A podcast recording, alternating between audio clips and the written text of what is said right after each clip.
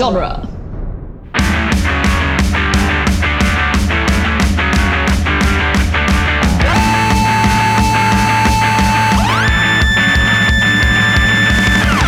What up, nerds, and welcome to Tales from the Short Box, the once weekly Wednesday podcast where we talk about comic books. My name is Casey Crawford, and I'm here with some other hosts of this show, Sean Petit What up? and RJ Vite. Heyo. Uh, if you haven't read last week's comics and you know recent comics, uh, we're going to spoil those for you. This is a spoiler-heavy podcast, uh, but we're going to put some timestamps in the episode descriptions so you can skip anything that you need to skip. Today's top story is Moon Knight numbers one through six by Jed MacKay, Alessandro Cappuccio, and Rachel Rosenberg.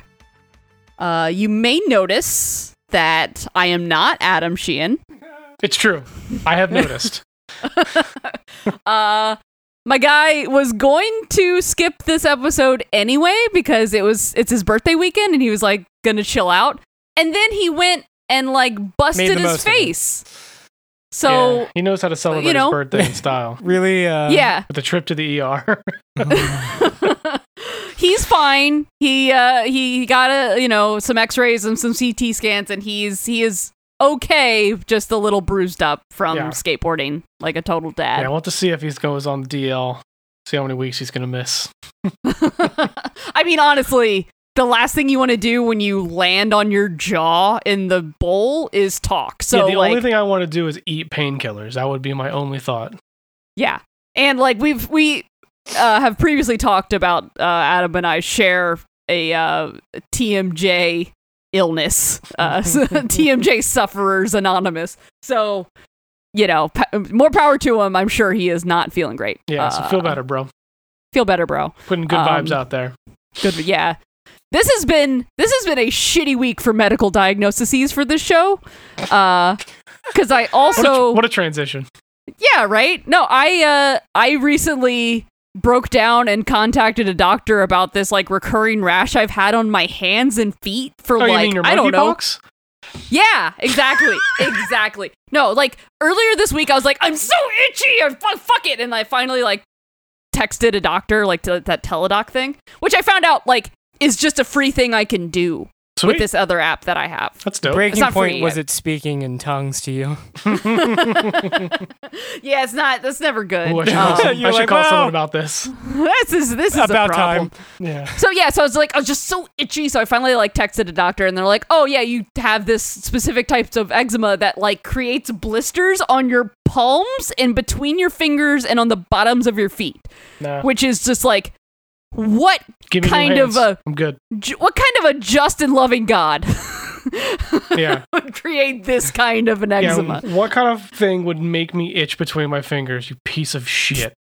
like it's fucked up, yeah, bro. what? It's fucked up. Uh, yeah, no, more proof that God doesn't exist, if you ask me. Um, cre- creationism is a lie. We are not intelligently designed. I have itchy fingers. Um, but yeah, so like three or four days after I get this fr- like news from a doctor, uh, the monkeypox ec- epidemic hits the news. And then I Google, I'm like, hmm, what are the symptoms of monkeypox? And it's exactly like the rash that you get from monkeypox is exactly the same as the shit that I have. So like, cool. Good timing. 10 out of 10. Yep. Yeah, perfect. We're in the uh I think I have pneumonia but the drugs aren't working phase of when I had COVID. I was gonna make So- a joke, but he might actually listen to the show this week because we're talking about one of his books. But I'm so I'm gonna I'm gonna keep it on pause.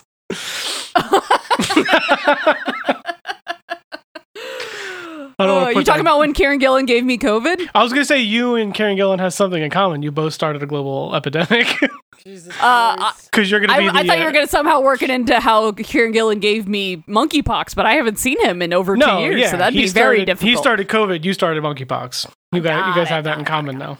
To be fair, I never said Kieron Gillen started COVID overall. I said Kieron Gillen started COVID in America. Oh, right. Good point. Good point. Yeah, yeah, You know. yeah. He brought it from the, the UK to us. So, like, he's not patient zero. He's just a patient zero in We're, America. we're so sorry. we're, we're, we're so sorry. Th- Thank you for signing our comic books. And this, yeah, this is this is our running bit. We are so sorry. Um, but yeah, so that's been my week. How are y'all? It's been an interesting week. I got a uh, I got a new job, so there's A, that. a new new job Yeah. again? yeah, No shit. Yeah, Congrats. yeah, man. again. good. I'm excited. Um, for for some behind the scenes, uh, I don't know if you can like necessarily talk shit on your previous job this quickly, but uh, Sean has just been so bored for like the last couple months, and I've just been yelling at him uh, to just like just Steal steal, time. company time. What are you doing? Don't worry, trust me. I've put in a lot of time on uh, on some shit, on some Elden Ring. I played a lot of Elden Ring, guys. And got Um, paid for it. God yeah. bless you. Yeah. So, but I'm I'll be happy to get to a job where I actually like do work um and contribute in some way so I don't Boo! I don't have a little bit of guilt. Well, yeah, it it just kind of sucks when like I'm sitting on the couch playing Elden Ring getting paid too much money for that obviously and then reading things on Twitter that people can't buy baby formula. and I'm just like I feel bad. This- I feel bad. Something something about this makes me feel bad. No, you know what you should do is continue to get paid to play Elden Ring and buy people baby formula. That's Well, I can't. Because there isn't Why? any, but that's fine. that's a different problem. that's a different problem. You can't do anything about that. I know. It's just that part of my brain, it's like, I feel like I should earn this. You know what I mean? Well, that's a that's a perfect segue for my plug to um the South Philly Mutual Aid Fund of Homies Helping Homies. Dude, that's a great fucking name.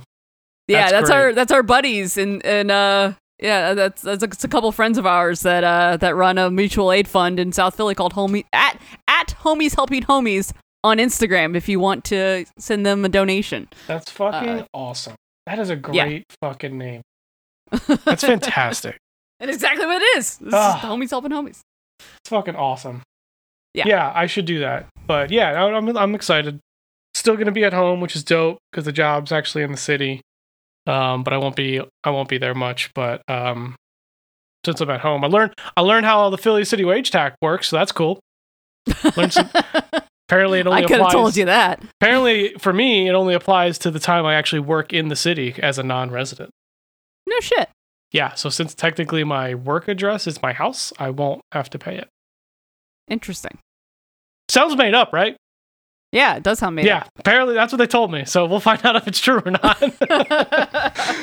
but um, yeah, but I don't have to go in every once in a while. But every time I do, I'm sure I'll try to hang out with Casey because that's usually what I do when I'm in the city. Woo! it's like right in center And city, I- I, think.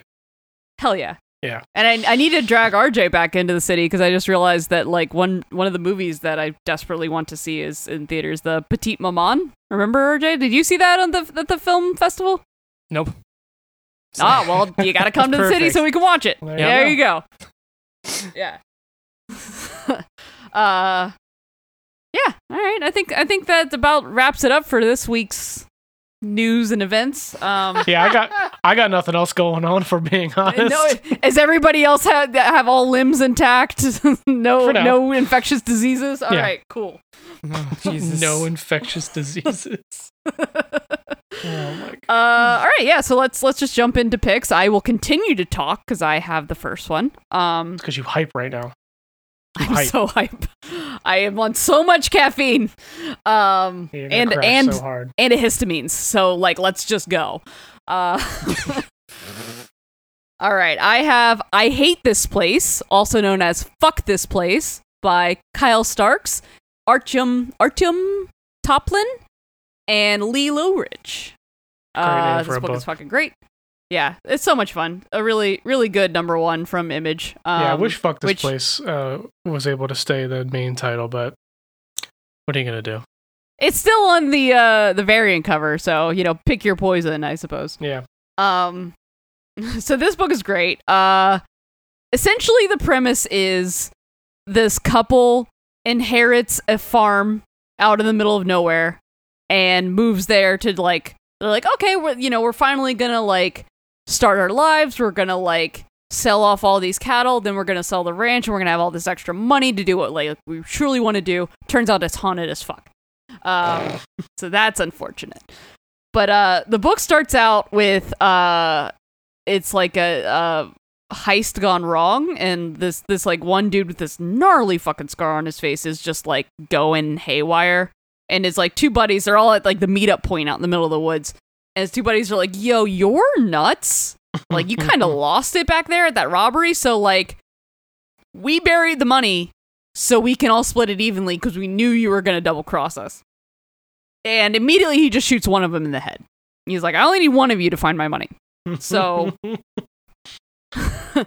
turns out that was a bad idea because the second dude gets his head ripped off by tentacles, like just immediately. I hate when that Uh, happens. yeah. I hate when Just that bad happens. luck, man. When the bag man gets ripped in half by tentacle monsters. never it's a bad night. Um, yeah. So so the uh, Scarface guy uh, makes his getaway, and then we cut to uh our our couple as they're they're moving to their new house. So it's uh it's Gabby and I forget the other one's name. I had it in my head a second ago. Um Trudy and, and Gabby. Yeah, Trudy and Gabby. So um Gabby is the one who inherited it from like some great aunt that she like barely remembers, like met her like once, right?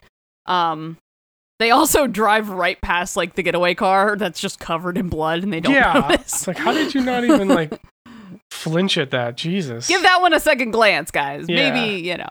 Uh, there's a there's a scene where they stop at the gas station, and she's like, "Oh, do you want anything?" And and she's like, "Oh, yeah. See if they have any of those like orange cupcake things." And it's like just the most generic description, but then you cut to a panel of her checking out, and it's the label literally reads "orange cupcakes," and I was like, "That that was the actual name of the company." I, there and they it, are. it like killed me for some reason. I don't know why, but it, no, I mean, this is the same dude who wrote Six Sidekicks of Trigger, Trigger Keaton, which we talked about a lot. right, yeah. And like this guy nails co- comedic timing in a comic. The- like he just also the old guy who was like, "Oh, that that place has got a lot of UFOs," and it's like, "Yeah, I just inherited it." It's like, "Well, you just inherited a lot of UFOs. I hope you like them." a shit like, ton of them. All right, well, yeah. I love that yeah, guy. no, yeah, it- it- he's the total like don't want to go down that road from like every horror movie. know. You know, you're doomed. Like Just that the, guy the from Friday the "You inherited a lot of UFOs" is hilarious to me. uh but yeah so so they're they're kind of also i just want to point out like both of these chicks are just like buff as fuck and hot as fuck and i, I love that uh we don't get nearly enough just like They're- buff lesbians They're 10 out of adorable 10 together. they are yeah, they're the fucking one's great fucking jacked to hell, man. She's they're both jacked to hell and like she's like a specifically like prepper. yeah uh Yeah. yeah. trudy is a is a doomsday prepper um so so they're like a match made in heaven because it's like Gabby's like, oh, we're gonna do all this farm stuff, and, and Trudy's like, I could definitely build a bunker here, and like we could ride out a lot. And she's like, okay, yeah, thank you for protecting me. Like, where should I put my guns? And she just has like a big bag full of guns. like, yo, I feel seen. Um, and then and then we get like a minor flashback of like the one time that uh that Gabby like visited when she was a kid and saw some like wacky shit and some like lights in the woods and like that was about it. Um and then they find like a creepy VHS room that's just like a single chair and walls of VHSs that's like soundproofed and they're like, "Huh, that's weird, but they do have every single episode of The Facts of Life, so There's just a can't be too bad." singular DVD of Twin Peaks, and you're like, "What's that doing there?" That's that's not ominous at all. maybe maybe that should have been a red flag. Um, Yeah. but yeah, then uh, they they go to bed and Gabby uh, is woken up by the cows losing their shit. Just the and- derpiest looking cows, man. It's great. I love it. They're- It's- I mean, have you seen cows? no, exactly. It's perfect. That's what I'm saying. I meant that in like a good way. Like Yeah. they're it's just like they're freaking out and they just like the just the way the hair is on the head. It just like they just look so derpy cow. Like yeah, like just it's perfect. ominous and hilarious. At the Yeah, same it's time. great. Perfect. Um, yeah, and then and then like she's immediately like she's like touched by some unseen hand and like transported to like train tracks while the train is coming down, and then like runs into a bunch of fucked up zombies. it's just immediately shit has gone bad. So she like runs back into the house, slams the door. The zombies are stopped, which is nice, and then like they just immediately retreat into the uh the the VHS bunker. Um oh oh and there's a UFO light just shining down over like the the sky opens up and they're just like uh we should hide. And then it just cuts to like you take the good you take the bad. It's just like perfect. Um they then find a vhs that is the the living will uh, of aunt marilyn the, the great aunt who like left it to gabby. And it's just like hey sorry. Whoever this is i am so sorry but you are fucked. Yeah, you Um, can't leave. You can't Step leave. one. We we tried so many times to leave and you just can't. Uh you'll never be safe if you try to leave. They'll just follow you and they'll bring you back. Um The don't let them touch you. My favorite is the house ghost is named Bodhi. Just breezes And, right like, fucking past that one. yeah, and it's like he's nice. yeah, Uh it's it's the other ones you have to worry about. yeah. Um y- they can't come in the house though, so don't let them touch you. Uh and uh, I feel like there's another rule. Oh, and if you ever see the horned man, you just fucking run. You just run as fast as you can. And it's just like that's not yeah, my man looks creepy as fuck. yeah. So so so far we got ghosts, we got UFOs, and we got cryptids. Because I'm gonna I'm gonna say horned man is like a different entity altogether. Yeah, absolutely. Um. Hmm. Yeah. And just so then they start full-on- getting Bank robber earlier on in the in the uh, book, so we got a whole lot going on. Yeah. So so then it cuts to um they're like, well, we gotta we gotta fucking figure out how to like we at least have to like sell the cattle but and sell this ranch if we do want to fucking escape. So they have uh they hired a couple people to take care of it. Um so we get our whole crew. There's um Ruther uh wait no. What's his name? Um Garth, Garth. Garth is gonna be like kind of running the the like running the farm. And then we've got like the two farm hands, uh Big Mike and Ramon. love it. And then and then we get our third person. Uh what's the name? Itchy? Adrian, Yeah, or Itchy. itchy. Yeah, On account of how he scratched himself too hard once, and it's the guy with the scars. The the bank robber with the scars from the beginning. So like we've got a nefarious, unhinged bank robber, like a Well, Lalo the from cl- Better Call Saul. yeah. We if get you're the classic guy takes a job so he can dig around and find his money. Like the I just Yeah. that classic trope. So he's gonna be up to shady shit the whole time. It's haunted Mhm. as fuck. yeah, haunted as fuck. So some Yeah, yeah, and but she's a gun nut, so that should be that's going to be an interesting uh confrontation because they're definitely going to run into Horn Man, and uh she's definitely going to shoot him. yeah, she's not gonna run. She's just she's gonna definitely going to shoot him in the face. so we'll you, see you what don't, happens. You don't see gun nut lesbian in comics often enough, yeah, and that, that's I- it feels nice to to be represented. You know, that's fair, man. We're, we're all we're here for representation. That's what we're here for. It does feel Um, oddly specific, but it probably is way more common than. It's like that's not uh, like lots of people like guns, and there's lots of people who are lesbians. So like I feel like Yeah. that is not a small Venn diagram. I do want to just quickly clarify because like. If, if you've listened to the show before, you know my politics. So like, it might sound very, um, uh, confusing to say that I, you know, I'm all these things and also hate guns, but like arm arm arm the people. That kind of gun nut. Not like a don't tread on me gun nut, but like a I like overthrow guns. the gov overthrow the police kind of. the right to bear gun arms, nut. gun nut. Yeah, like the real kind. Yeah, for what it was So- meant for, Yeah, yeah, yeah, yeah, yeah, yeah. Like shooting like tyranny. like Killmonger and Black Panther gun nut. like that kind of vibe. Uh I just like uh, the different ways we're describing on how you like guns. It's this is pretty entertaining. I just, I yeah, I, I didn't mean to bring it up in this way, but Yeah, I feel fair, obligated. Not everyone that loves guns is problematic. That's all I'm saying, yeah, just because you love a Including- gun, yeah, including our our uh, Trudy here. She's she's it's a hero. how you use I- your guns is the problem. It's not the love of their guns. Guns are Yeah. cool. trigger discipline. You know, Yeah. proper safety measures, locking important. them, good important. things. It's important. What's going on? Anyway, What's happening? this is here? yeah. I went I went have down. I'm sorry. Caffeine has taken over her brain. I'm, a I'm little sleepy, so I'm just going to Well, indulge it. So Good RJ, you got to assert RJ. yourself and get us the fuck out of here. Good thing Get my the pick is next, I guess. Maybe this, this doesn't this book have guns too? I mean, it's fine. All right. it's everything's Uh, fine. my pick this week is Savage Avengers number one by David Pepose, Carlos Magno, and Espen Grundetjern. Um, this is the new Savage Avengers team off of uh, Gerry Duggan's like long, like he he was writing that book for like twenty plus issues. Yeah, I think it was like 25 or something crazy. Yeah. Yeah. Nice. Um, but so this is the the all new, all different uh, Savage Avengers, and this team is Conan, because Conan, you, you got to keep Conan on. Sure. Uh, Conan, too. uh, Elektra Daredevil, Anti Venom, Cloak and Dagger, Weapon H, and uh, Deathlok. And uh, what a What team. a team. it's a fucking My God. wild team that was like someone rooted around in my brain and made like an Avengers team. Yeah, like you said, you just you just dig into the bottom of the crate. And it's like, all right, who are we pulling out? All right, especially okay. Cloak and Dagger because I Yeah. love them so much, and they're just they're almost nowhere. It's like yeah, they've really been underutilized for a long time.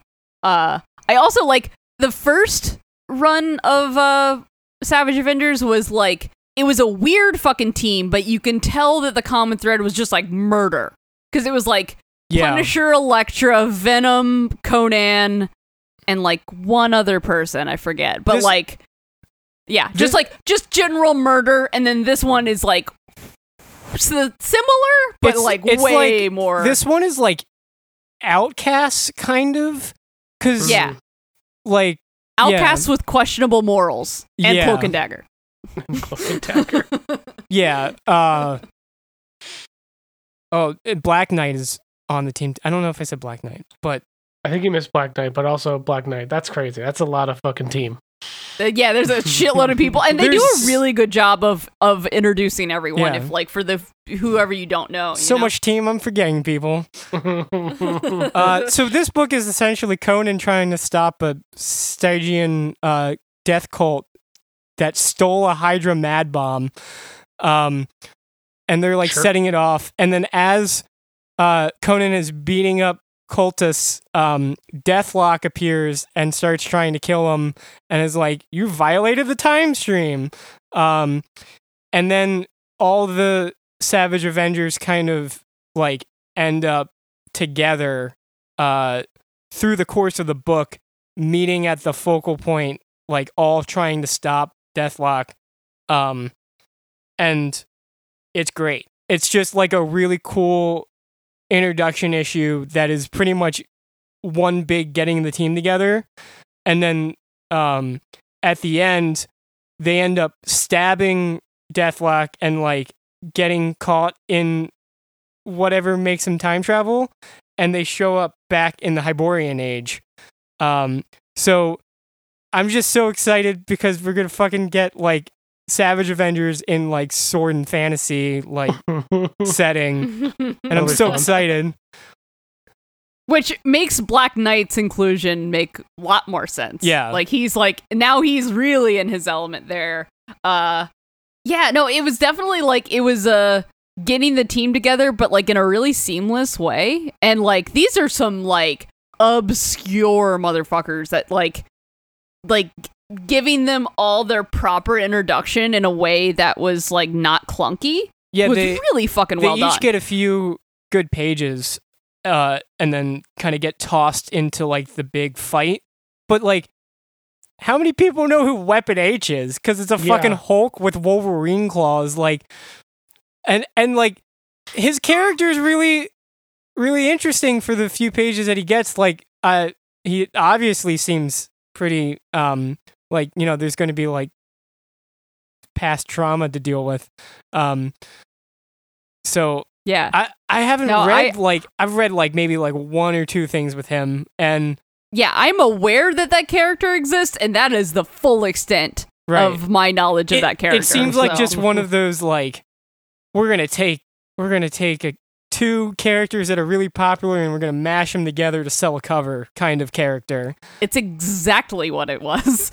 Uh, yeah. So- no, and like this is definitely the first time this character's been utilized in a way that makes me care for sure. Yeah, Mhm. I mean I'm I'm all for like taking obscure characters and making them in a team, and I'm all for like really niche uh like Avengers teams because I think that's when comic books really get to shine when you get someone that's like really passionate about uh this stuff and like I think um I don't want to say for sure but I think this might be the writer's first Marvel book.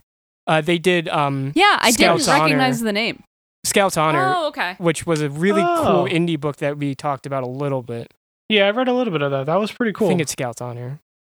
Yeah, that's yeah from Aftershock. I remember that. Yeah. That was that was good. So, uh, it's hype that they get to do this, um, and it's such a cool, inventive idea. And I will read, I will read uh, superheroes in a sword and sorcery setting any day, any day. I also I don't know if this was purposeful or accidental, but um the day that this dropped, the uh, Marvel lost the rights to Conan. F in the chat. Um, yeah, F in the chat for Conan.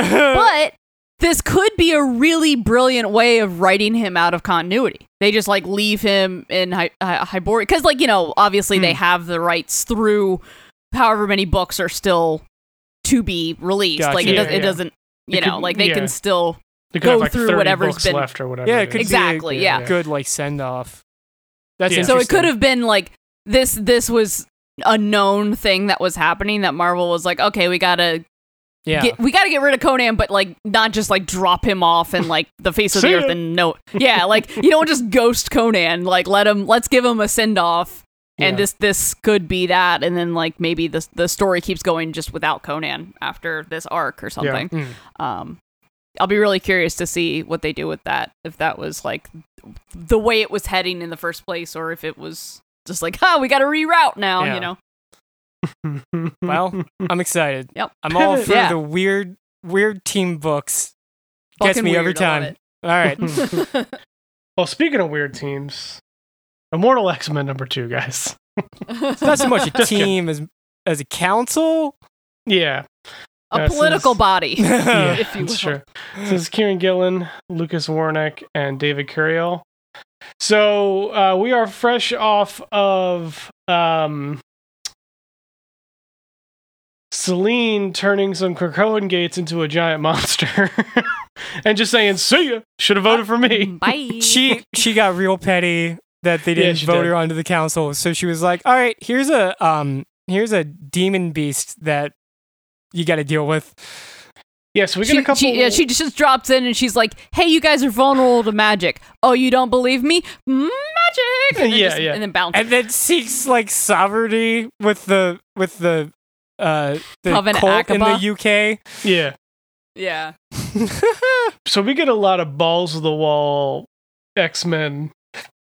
Oh, excuse me, X Men action, kind of centering around Hope because now she's the you know she's just been newly voted onto the council, and she's like, "Fuck, well I gotta help solve this problem." So disappointed But- Adam wasn't here because this this was the best hope Uh, issue that she's had in probably yeah, like seriously. I feel like this 10 is like years? I'm doing this as like an honorary Adam pick because I feel like this would be like definitely right up his alley because she just immediately goes full hope, right? Just takes action, starts ordering people around to like action squad, and then like I just love from kind of their perch before Magneto has left, I guess, for to to go to uh Arakko. Him and Storm are just kind of uh they're like watching for they're just watching the and they're like part.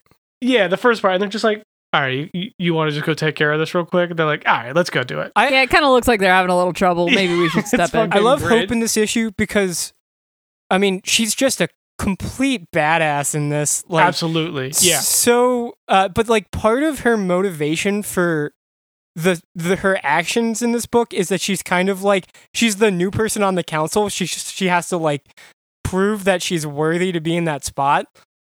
So Yeah.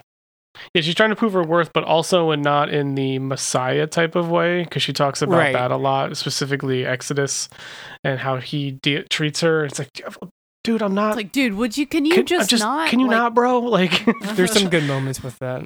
Yeah. So like they basically I, this we talked about this a little off mic, but basically Magneto and Storm just kind of like they're it's they basically talk about they're so powerful on their own, but when they work together, they can just almost it's almost effortless for them to t- defeat something. Like Magneto basically turns this thing into a pin cushion. He's like, "All right, whenever you're ready," and then um, Storm just hits it with lightning and just eviscerates it from the fucking inside. But then at that point, they kind of all telepathically link up on a conference call, and everyone's just like, "Yo, you can't kill this fucking thing. It's got interdimensional magic shit. If you break it, we might break It's like a dimension gates and shit." yeah, Like, it's like you- attached can't to kill it. other dimensions. Yeah, because I think and it's 'cause she also transformed well, she- the gates. That's why. yeah, she yeah, transformed yeah. specifically the gate to Otherworld. Yeah, like yeah. the the the gate that was made from the corpses of her um Other externals. uh, externals. Yeah. Yeah. And then, but so like, not only is it a magical gate to Otherworld, it is also a Krakoan gate. Yeah. So it's fucking with all of the portals. It's fucking with Krakoa. They could kill Krakoa. They could k- kill dimensions. Like they could like.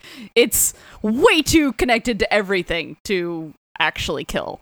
Uh, so that's not that's not great.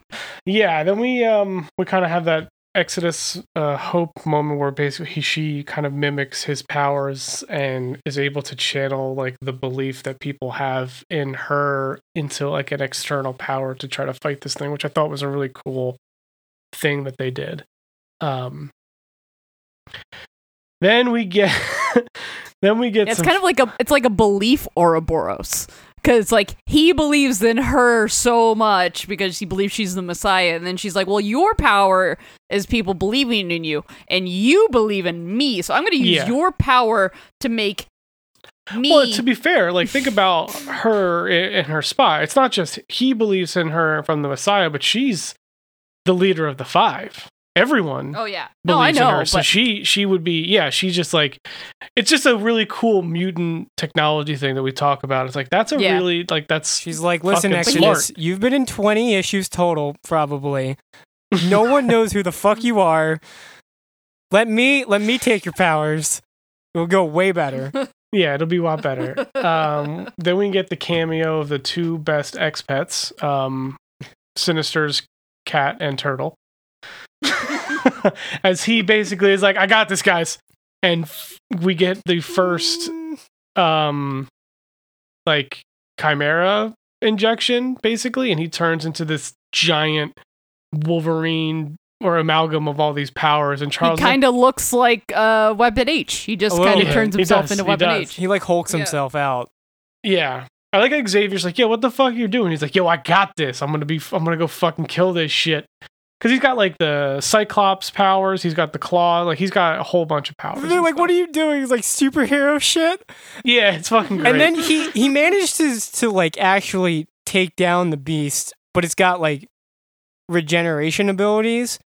But he takes it down because he blows up because the serum he took eventually is like, yo, I'm gonna blow up in a minute and my powers are gonna go away. And then he's just Yeah, like, floating I'm in gonna the need a rescue, please. Yeah, There's- but it's just this a buy amazing- time. There's this amazing moment though after he fights it and he's like sitting on the beach and he gets saved by Nightcrawler and he's like, Look, I did superhero stuff. Why aren't people applauding? And then Nightcrawler is like, Because you're not a hero. And Yeah. he's like, I just saved everyone. And he's like, and then Nightcrawler gives him a thumbs up after a panel later. He's like, Yeah, you did it. it's a You s- pregnant you s- pause and then- stalled. Good job. It's fucking. Great. He's like, you stalled time. Good, thank you. yeah. then we get this moment, which I thought was really cool, where basically uh, Destiny's basically talking about Selene is like, hey, told, tells Hope that he's, she's found a vision where Selene is going to be near a window and then she's going to die. And immediately Hope's like, all right, be back in a minute. Loud and clear. Basically, steals Illyana's portal power, goes there and just fucking snipes her and just bounces as It's fast like as she got jump there. shot snipes Selene through the head through a window. yeah, Like and then they, So dude, cool. and then they regenerate her, figure out how to get rid of the monster, and then like kill her turn again. that and then kill her again. yeah, it's fucking crazy. all just in like a split second. which is so cool because like the next scene, it's them debating if they should resurrect her or not, and it's like, mm, yep, maybe. and Hope's just really like kind of really channeling her inner cable in this moment, just kind of like, yeah, I already did all this shit. like, we don't have to talk hmm. about it. But her, I feel like the bond between her and Exodus has kind of grown because like they really kind of teamed up and worked together to kind of fix this problem. And he didn't just like idolize her the entire time. I thought it, it was a nice little growth moment for the two of them. I mean, I'm for Yeah. anyone doing anything with Exodus that, yeah. at all, really. yeah, it seems great. And like Hope feels like a natural person to exercise that a little bit, like because he can, she could tell him to like chill the fuck out. Like, Yeah. he's like, Dude, and she's like calm the only down, one please? he'll listen to. I feel Um, like this is the most personality Hope has had in all of Krakoa. Yeah. Yeah, honestly. really- yeah, and I think she like kind of talks about that too, where it's like everyone has this idea of what I am, but what I am is really just like Cable's daughter, and I Yeah. I reach for a gun that's not there anymore, and it's just like, God damn it! Yeah, yeah, she, she even even talks when like did I how get so soft she is. Yeah. yeah. Which I thought was interesting. It's like, yeah, I haven't worn a gun, so she thinks she's like going soft. It's like, no, you're still pretty fucking badass. gotta love. Yeah, I love Gillen writing X Men. His yeah, his danger his uh extinction team with Hope was so good, and he just knows how to write the characters so well, and Mhm. all the the action scenes like he understands the um kind of like the team dynamic of X-Men and how that like you take a bunch of people with one specific very powerful move set and you mix them together to take something down. yeah. The creativity to kind of attack something. It's like with all these different people. It's it's amazing. The, all these X books and X writers because like it happens across the board. I'm like, I wouldn't even have thought of that shit. Like and it's like it just seems so commonplace now in this era of X Men in a great way. They're creating these incredible ways to like utilize these power sets in like just incredibly creative ways that just once you see them, it's like, oh, of course they would do that. Like, why wouldn't they work together in that way? It's like to to do accomplish whatever task. It's it's really cool to see. And when like a, a writer like Gillen does it and combines it in these action sequence, it just seems so natural and so so fluid that it's you don't think about how cool it really like is like how unique it is to X-Men at least in my experience like this feels like a different type of X-Men fight. Well, it's not just like X-Men you know people hitting with a here's an eye blast and here's a lightning bolt. It's like no this is a coordinated strike Well, uh, together. It's cool. Yeah, the best is like, you know, there are characters like Cyclops and uh, X Men who ne- who need to fight in a team. It's not like Avengers where pretty much any member of the Avengers could solo. right right It's just like you took like the strongest people and put them on a team as opposed to X Men, which are like they literally have to fight in a group or they'll die. Yeah, like they're all there's some really strong people that could probably hold their own, but like like you said, people like Scott, like he's got a limited power. Like, you know, he that's beatable. like so like you know, it's it's it's really cool to see like you said, a lot of them they need a team to complement each other and help each other. Like other than like I feel like Magneto and Storm could pretty much just Yeah, do whatever but they I can mean kill that, whoever the that's always the case with just yeah. because they just they control such a base element to our planet and existence that like they will never not have something to attack you with Ma- like magnetism like yep cool i just changed magnetism now so you lose that's just how it works now like i could literally just turn your fucking body off like it's just fucking crazy anyway It's awesome. X Men right. Super. It's this is a great, great, um, great. It, this is uh the book about the council is way more interesting than I thought it was going to be. Yeah, I really thought it was going to be a lot of like, uh, you know, uh, statecraft like talking in the in the Quiet Council Yeah. room, but it's like, oh no, they're instantly fighting a giant monster. Like, oh, all right, cool. Yeah. Um. All right. So real quick, uh, I just have a like a a shout out, if uh, you know, as it were, for New Mutants number twenty five by Vita Ayala, Rod Reis, Jan Duursema, and Ruth Redmond. Um. Yeah, this one uh we definitely want to go into bigger detail uh yeah, when this sometime arc in is the near done, future. this is going to be yeah, this is going to be a top story. That's gonna have to be. Spoiler alert. Um, so yeah, we've talked about Vita's run on New Mutants quite a few times, but this is kind of like a great jumping on point if you weren't reading it before. There's a long Um, break, and now it's a new arc. Yeah, lo- there's Yeah. exactly yeah. Um, but same creative team, which is just they perfect because they they they had such a pitch perfect um setup like the whole last the what two arcs that they did of New Mutants together. Um, Yes. but anyway, yeah. So this one is we it, it's Illyana handing off the keys to Limbo to Madelyne Pryor. Um, Yep. And there's a lot of allusions to Inferno, um, which if you haven't read, highly recommend. It's like an Inferno and the X-Men. Magik miniseries Yeah. by Claremont. Um, yeah, basically, uh, Madelyne Pryor, who is uh, Jean Grey's clone, um, lost her fucking mind, took over Limbo, and tried to eradicate the X Men by using little mutant babies as a conduit to um, bring hell on Earth, basically. Um, was the whole mutant event, and uh, Illyana was raised in Limbo, correct? Like she was like I forget her exact Yes. backstory, but they, they go into it in this issue, and it, it's it's just like a shitload of trauma. But because she's so closely tied to Limbo, um, she's able to control it, and she's able to be like the the um sorcerer supreme of Limbo. But this book Um, is like her like Magik trying to move on from yeah, the like worst thing that's ever happened to her. And then Maddie Yeah. also moving on from the worst thing that ever happened to her. And it's these yeah, two it's a like lot of trauma processing. it's these two amazing characters getting finally getting an arc that like uh lets them heal from something that they've like never really had the chance to. And uh yeah, this book it's it's so good. this book has the best opening like mission statement page that I've ever seen, which is just like uh Magik sparring with Rahne and uh Dani and then uh Madelyne shows up and the and Magik's like, oh, they're just cranky because I'm gonna make you the queen of hell, and then she just gets this smile, and it's like it's such a great page. Ugh. Yeah, and like Uh, Is it is this giving her giving and maybe they'll go into more detail, but like I thought this was just her giving up her crown as queen of hell. Does that also mean she will detach and not be the sorcerer supreme anymore? I don't think we know. that I, I'm not sure. Because Yeah, I feel like I those don't are think two that, different things. I- I that me, might be two different things. I don't but I'm think- not yeah. sure. I don't think we've.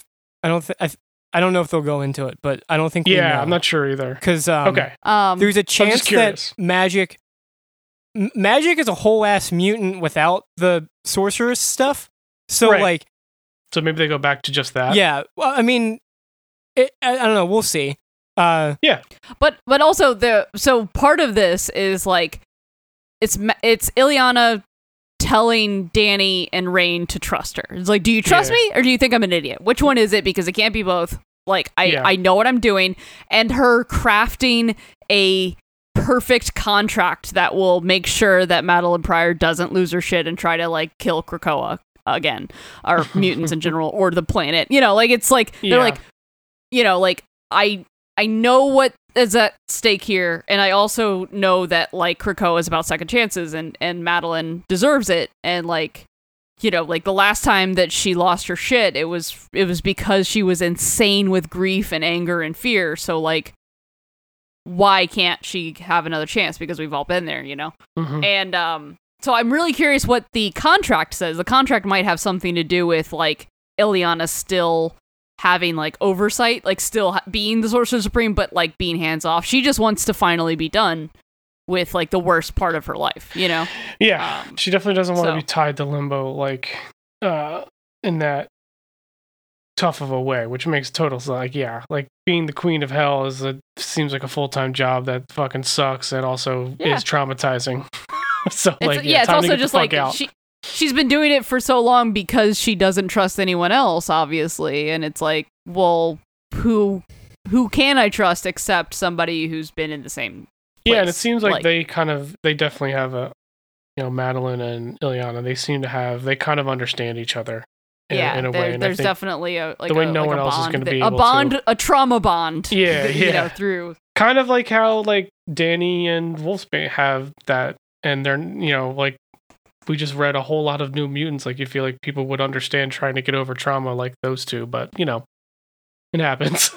I just I think the stakes are higher here, so for sure, they're for sure. they're definitely uh, rightfully so. I mean, Oh, I'm not saying yeah. They definitely should Yeah. be a little concerned. They've only sure. ever Yeah. known Madelyne like to be as a- yeah be evil as I a guess. villain.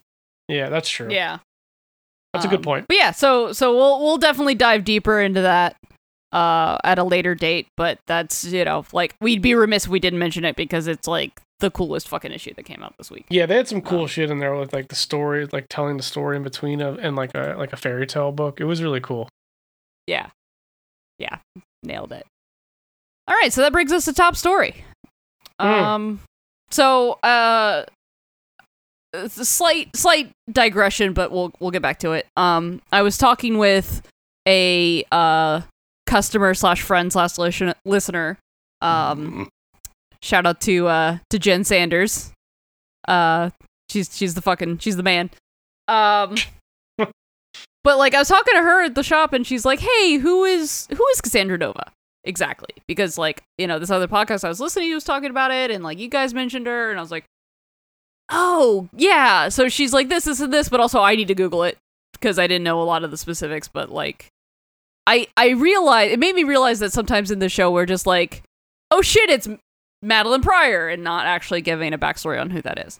Um, because we are kind of up up our own ass when it comes to comic books of just like sometimes when you're in it you forget that that this might be somebody's first exposure to that. So, um, just a quick uh, backstory on who Moon Knight is as a character. Um, Moon Knight is uh, Mark Spector is his like primary uh, alias. Uh, um, whatever you want to call that.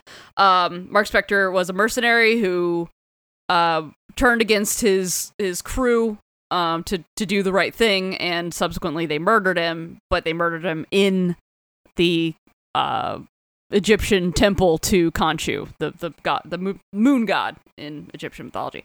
So, uh, we come to find out later on that Mark Spector has a um, dissociative identity disorder. Um, so he's got three aliases, and they all develop their own personality because he is just a, uh, uh, just a vehicle for trauma. Um, so there's Mark Spector, the mercenary. There's Stephen Grant, the millionaire, and Jake Lockley, the cab driver. Which you will notice is slightly different than the TV show because Stephen Grant is not a bumbling goofball. He's he's like a uh, like suave James Bond millionaire type. And you know? and initially these were covers. He didn't Yes. have DID initially, and uh, he was a cab driver because it was like that's how you get information. Uh, yeah, and yeah. This was all just like part of his like spy right, stuff. yeah, Yeah. yeah. Right. And then and then like um I forget exactly who did it. It might have been like the Bendis run or like I want to say it was the Bendis run when he when he it turned into like oh he took those aliases and internalized them into DID. Um so later on in the progression of Moon Knight as a character there uh Warren Ellis and Declan Shalvey had a run um years ago uh, where Mr. Knight was introduced, and Mr. Knight is the like the vigilante persona that he used when he was assisting like a New York City detective, um, on like cases. So like he couldn't just run around in the in the shroud. So he was just like, oh, I'll still be a superhero and like hide my face, but I'll you know. So it's like him in the the white suit with the mask, which they they show briefly in the TV show too, but it's a little bit more of like Dude, that's the dignified version of Moon Knight, the the the business version, you know. Um, which like, I'm really glad Mister Knight is back somewhere outside of Warren Ellis's run because uh, the guy's not great. Um, We'll so- just move on from that. Yep. Most recently, um, in Jason Aaron's run of Avengers, uh, was the Age of Khonshu event, um, in which Khonshu Khonshu went cuckoo bananas, and he made Moon Knight gather a bunch of powers from a bunch of different Avengers. Like he got like uh, Iron Fist powers, Thor powers, uh, a couple others I forget who. Um, and uh, Khonshu took over Manhattan. Uh, uh, Moon Knight had to like eventually take on the Phoenix Force to fight Khonshu. It was a whole thing. Basically, all you really need to know is that the Avenger- Avengers have imprisoned Khonshu and decide not to imprison Moon Knight because he was just following orders. Um, so Yikes. that's where we're at.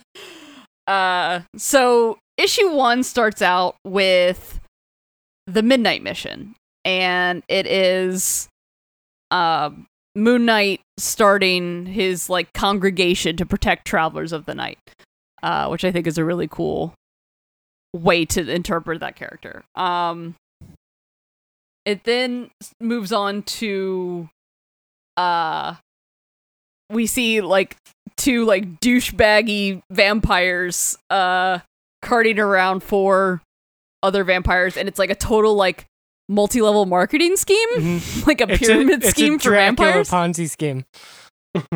yeah. yeah, Dracula Ponzi's. And yeah, it's just like so like you turn two people and then they turn two people and then you get then you get your own ghouls and then those ghouls get their own ghouls and now you're you're a vampire millionaire. Like easy, Vampire right? millionaire. I love that this. They're my favorite villains in this book because they're so dumb, and I'm like, yeah. why have we never seen this before? I love it. It's so ridiculous. Yeah, it's so good. They're also my favorite because they exist for like two whole pages before Moon Knight just murders the fuck out of He them. He just stakes them in the heart. yep. like Sure so does. quickly.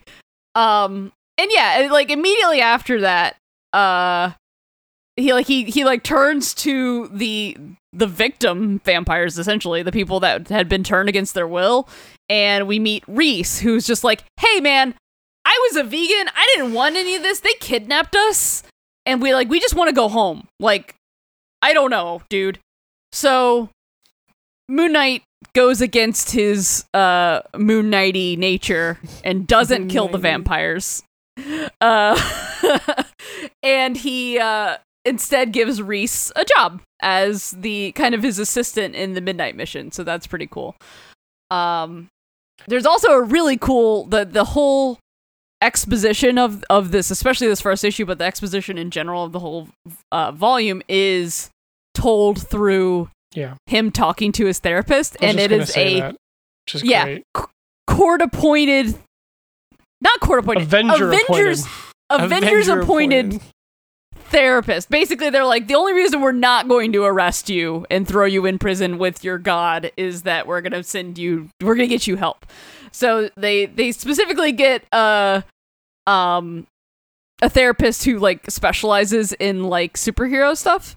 Yeah. Um, so yeah, like as he's talking at one point, she's like, you know, like normally this is where I would say like a mental health professional might be skeptical because you know you say that you're the fist of Khonshu and you're a defender of those who travel at night, but you know, I agreed to be your therapist at the request of the Avengers, so I understand that like I'm gonna I'm gonna like suspend some disbelief and say that that's true. Yeah. So like sure. Um and you know, we kind of get go through it like he explains his backstory of how he died and came back and um and then we just get a couple like really quick um like cases. Like so basically he's kind of like doing like a like a PI like his his office is open and people come to him with problems that are specifically like spooky nighttime problems. Night, his nighttime alias. Yeah, exactly. Yeah, he's he's he's monster alias essentially. Um so yeah, this old lady comes to him and she's like, "Uh there's like these creatures that are like keep scratching at the door and like I'm really worried and um turns out it's this this villain named Vermin who's like a Spider-Man villain and he's like, "Look, I'm not Spider-Man. I am going to kill you if you don't leave."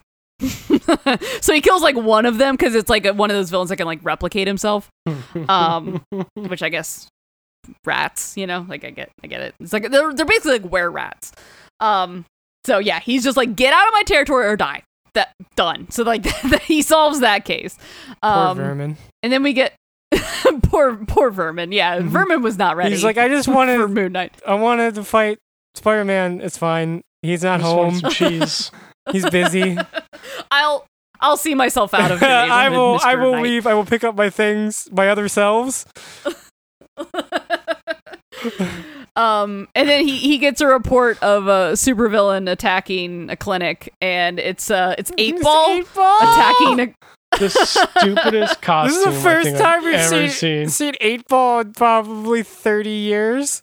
and he's just like he's just attacking a clinic to try and get oxys like dude's just having a rough night because he picked the wrong clinic he picked the clinic that is run by this new character that's introduced named dr Badr and uh, we find out that Dr. Badr worships at the Temple of Khonshu as well. So there's this introduction that's like they literally just like My- talk over this kit, like like Yeah. like they they um handcuff uh eight ball and have a conversation. I love over that him, uh, you know? Moon Knight gets there and he sees the situation and he's like, "Wow, Eight Ball finally uh, picked on the wrong civilian. Like anyone could have just done that.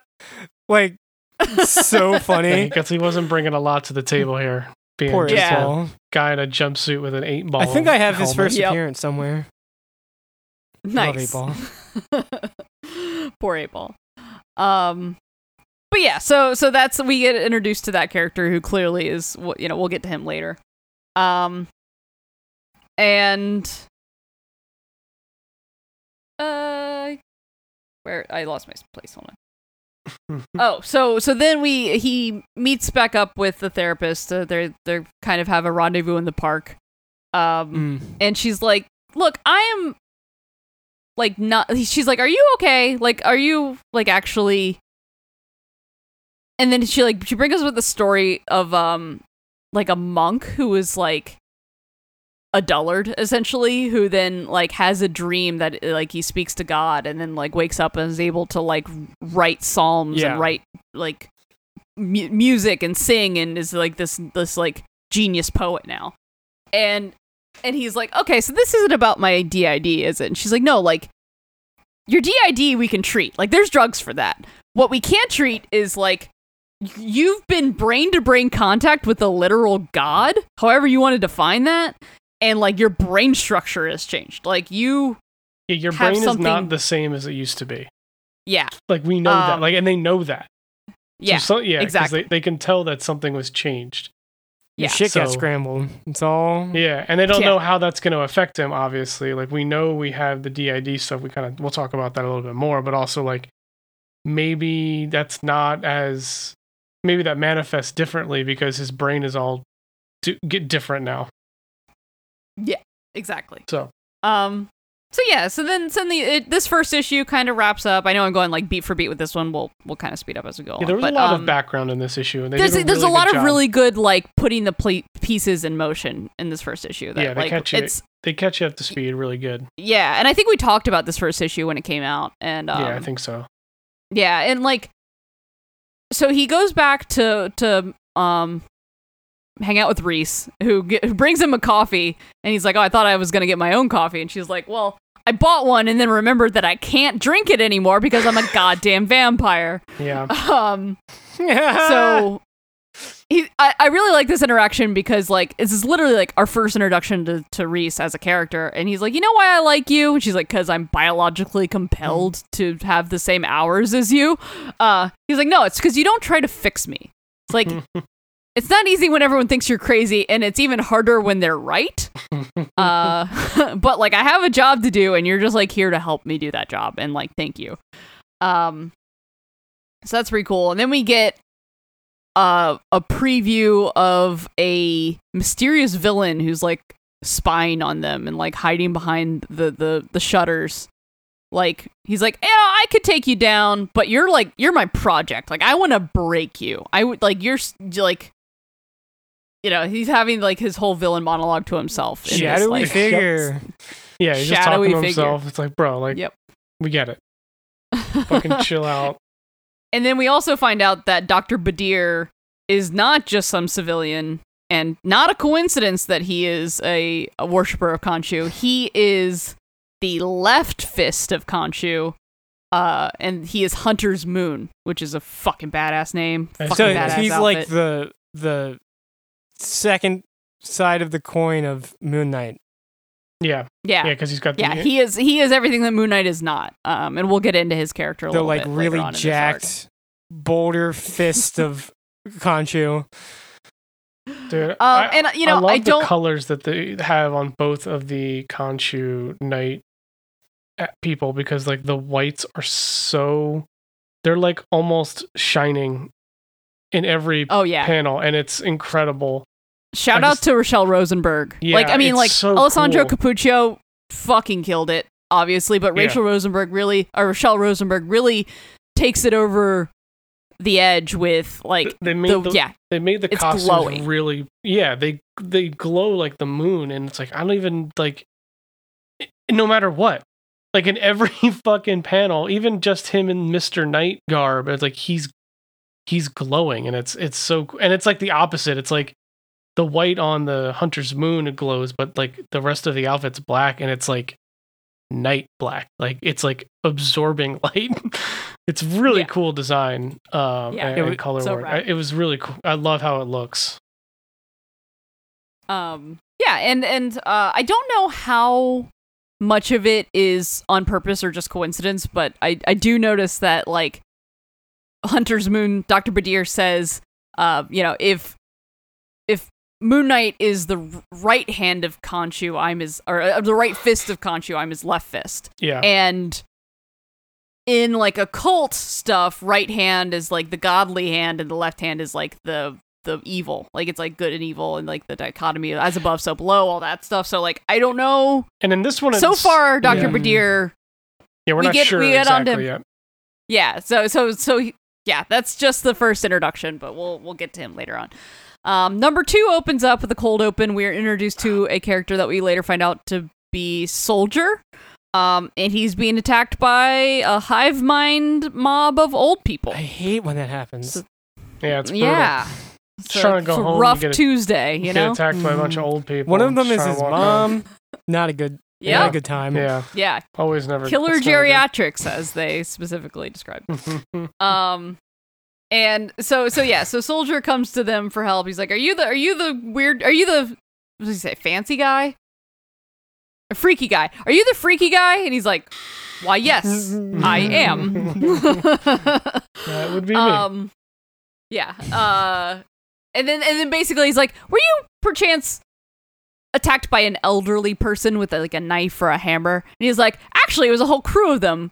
How'd you guess? And turns out there have been multiple accounts of this happening, um, escalating accounts.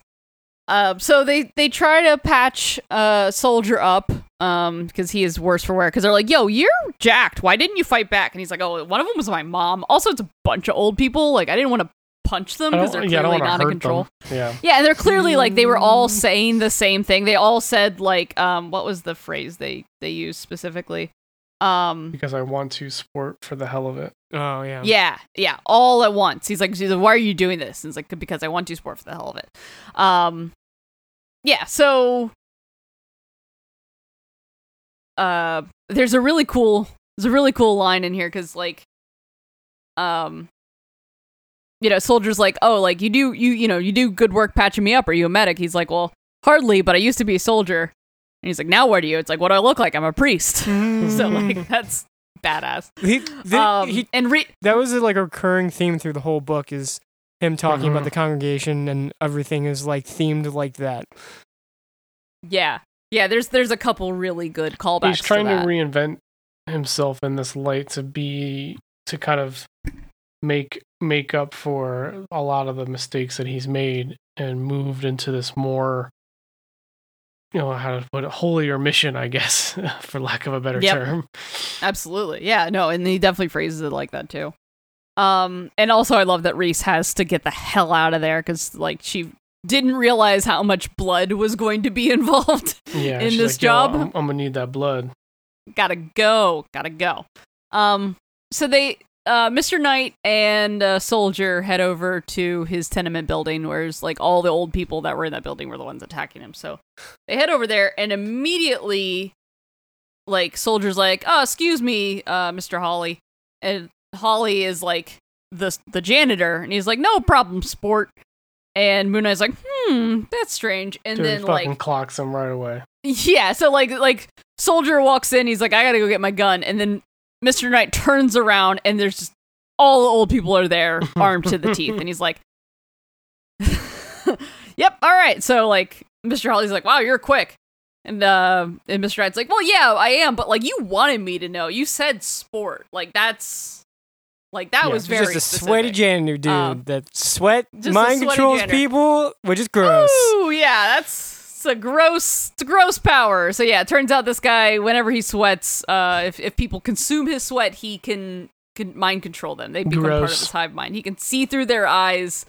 Yeah. Well, speaking of gross, so the way Moon Knight decides to fight back, because because immediately he's like, oh, so like the reason you were using old people is because like they're more susceptible. Uh, he's like, so like it didn't take a huge dose of your gross sweat in the water supply of this building to to turn them. And then he's like, that is true, but also, and then he's like, ah, soldier's behind me with a gun, isn't he? He's behind me with a, yep, yeah. So so s- Howley also got uh soldier. So he's like, all right, Because he's been doing Here's it for the a, Soldier a lot lick him? Longer. No, he said he's just been doing it for a lot longer than he's been Uh, dosing the water He's been supply in the, water building. for a while. so like, so soldier built up. Oh, up. he uh, had him. Okay. He already had Yeah. him controlled. He's yeah, like, he "No, had don't him. like he that. just wasn't using Don't look him that. until. Don't lick that janitor. Don't look that man. Don't lick that janitor.